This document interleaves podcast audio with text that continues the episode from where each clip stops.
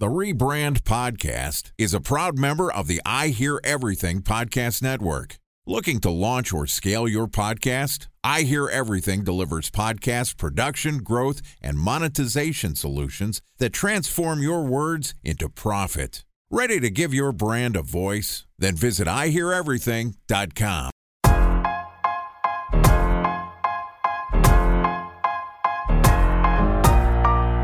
Welcome to the Rebrand Podcast, a member of the I Hear Everything Podcast Network. This podcast tells the stories of world changing marketing campaigns as told by the people who build them. Ready to hear untold stories behind the brands you love? Then sit back, relax, and get ready for the rebrand. Here's the host of the Rebrand Podcast, the CEO of the Harkey Group, Scott Harkey.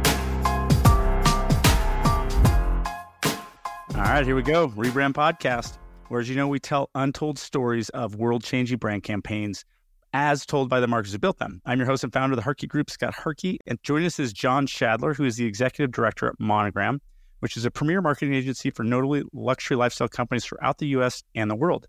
Yesterday, John and I talked about decoding the secrets of luxury branding. We were all over the place as normal, but really healthy good marketing conversations about experience and, and value and, and where the luxury market's going. Today, we're going to talk about crafting stories in high end markets. Here's my conversation with John Schadler, Executive Director at Monogram. All right, so uh, we're going to get into the topic, but today is Tuesday. We're two days after Super Bowl. You, you know, you're in Vegas. Uh, the market is continuing to grow, which we have an office there, so we love that. You know, Oakland A's coming there, hot off one Super Bowl, the Sphere getting a ton of press man, what what's going on with Vegas? You've been there a long time and seen a lot.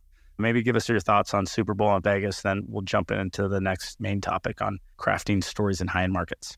Yeah, never really seen anything quite like it. I think the uh, coming off of F1, which was a grand experiment. And I think that the city and F1 realizes there's things that can be done to improve and to embrace the local community a little bit more. But those are things that happen, those are just growing pains. But I will tell you that the experience over Super Bowl week, really, it was kind of a week of events and everything, was next to flawless. And that's an extraordinary feat for a city that, while known for staging massive large scale events, has never done kind of the penultimate event like Super Bowl. And so really proud of everyone who made that happen. If you you've read the statistics on viewership and participation and you know hotel rates and gaming revenue and I mean every metric is just over the top. And I honestly the word that I heard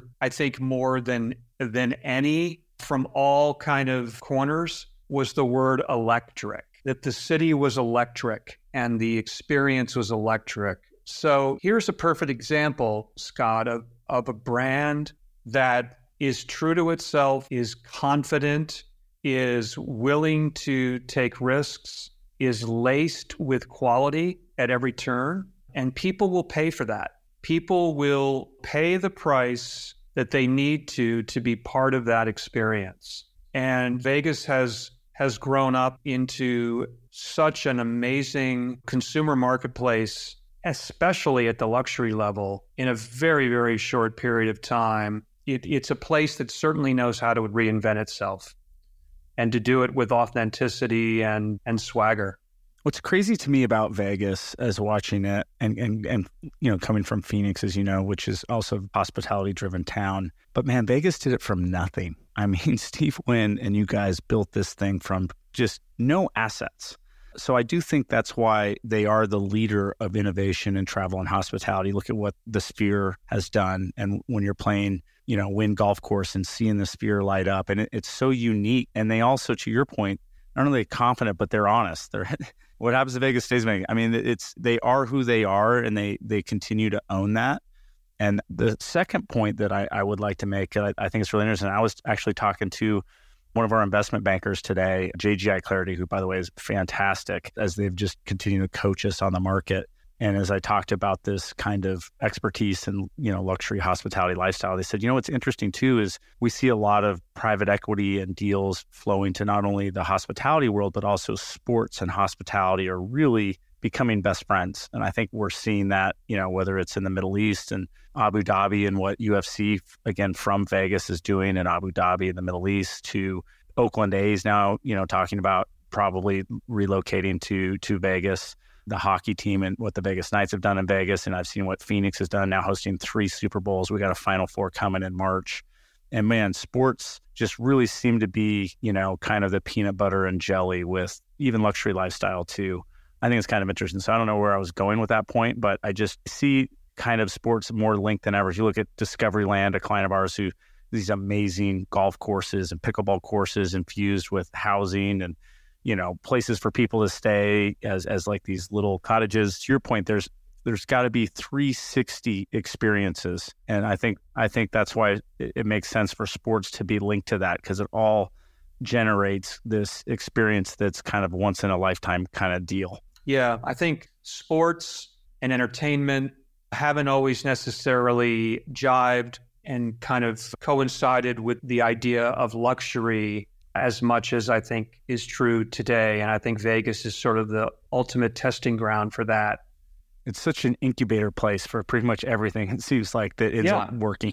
Yeah, it is. And and I think that luxury has shifted in people's mindset. Like Vegas has become such an event driven town that the, the idea of luxury is no longer just a facade. It's no longer just about things that are dripping in excess. As an example, it's it's really more about, as I said earlier, how how luxury products make you feel. So, take for example, you know, the work we did for Virgin in Las Vegas luxury product for sure, beautifully redone hotel. But instead of kind of treating luxury as excess, we treated luxury as fun. And we treated luxury as the experience to sort of be who you want to be. And so I think that with the onslaught of professional sports in particular in the marketplace, there's been a sort of a shifting dynamic and definition of what upscale luxury travel and vacations can be about, all driven by things that maybe are not traditionally associated with a luxurious experience. Mm, that makes sense.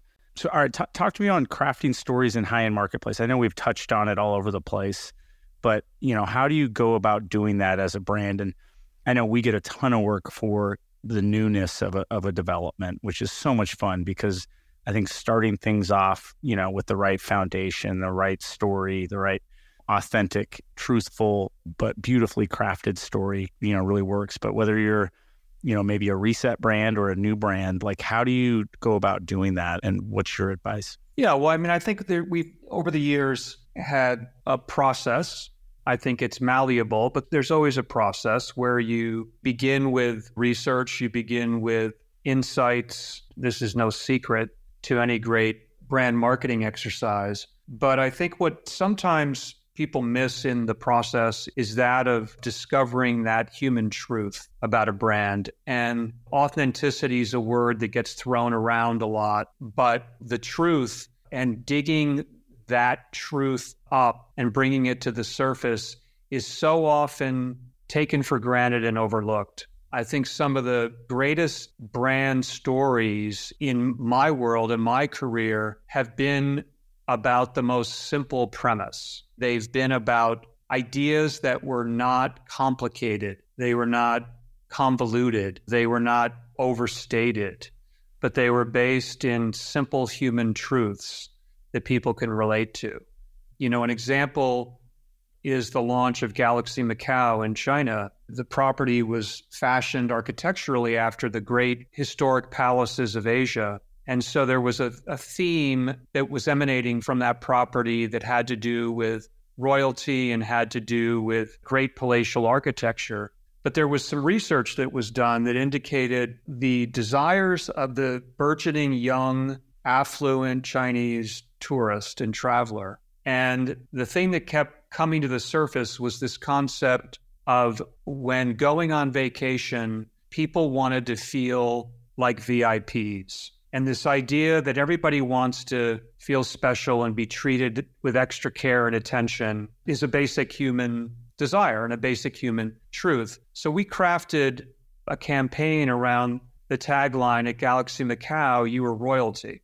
And that was reinforced by service standards, that was reinforced by employee training, by the way a guest was greeted when you approach them. And so every touch point considered that point of view. But that was a very simple, basic, fundamentally elemental human desire that was extracted from a piece of research and tied back to a thematic architectural approach to the property. So I'm a big believer when in storytelling of trying to extract that simple human truth. I think the biggest key and takeaway is simple. And it doesn't have to be this big thing. And uh, I love your Galaxy Macau example. I think there's others we've seen, like the, the, the reserve at Red Rocks and some of the work that's been done there with that luxury development.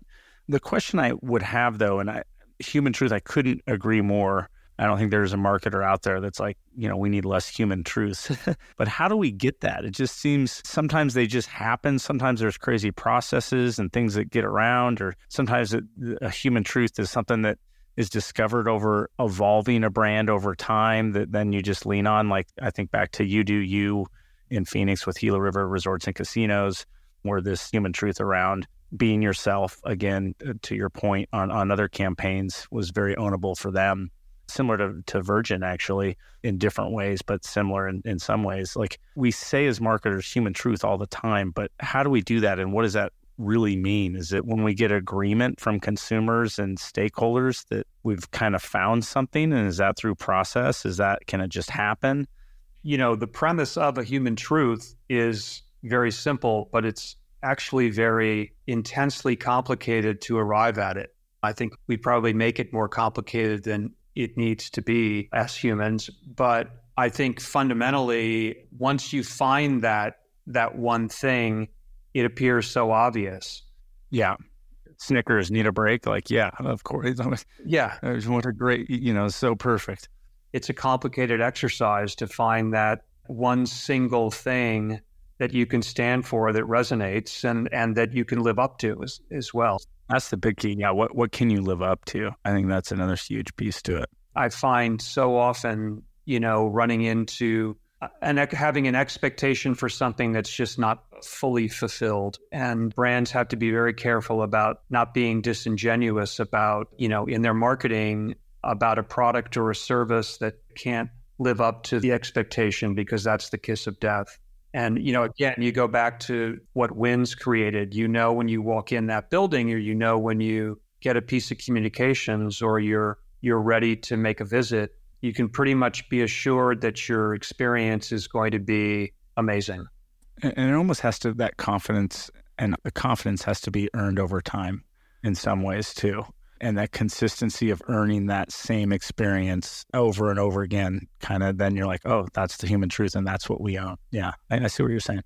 Yeah and we also you know i think we are so bombarded so intensely day by day with communications and with marketing material and social media to the point where you know we have this kind of insatiable appetite for what's next and what's new and what's better and what's going to blow my mind more. And so the competitive landscape to try to exceed expectations continues to accelerate to the point where you know we can't just live in a world of hype. And and so that's where I go back again to you know what is your fundamental reason to believe that a brand. Not that brands shouldn't always continue to excel and, and reach and push, but they have to fall back on that strong, substantive, clear proposition that has sort of been there since the beginning.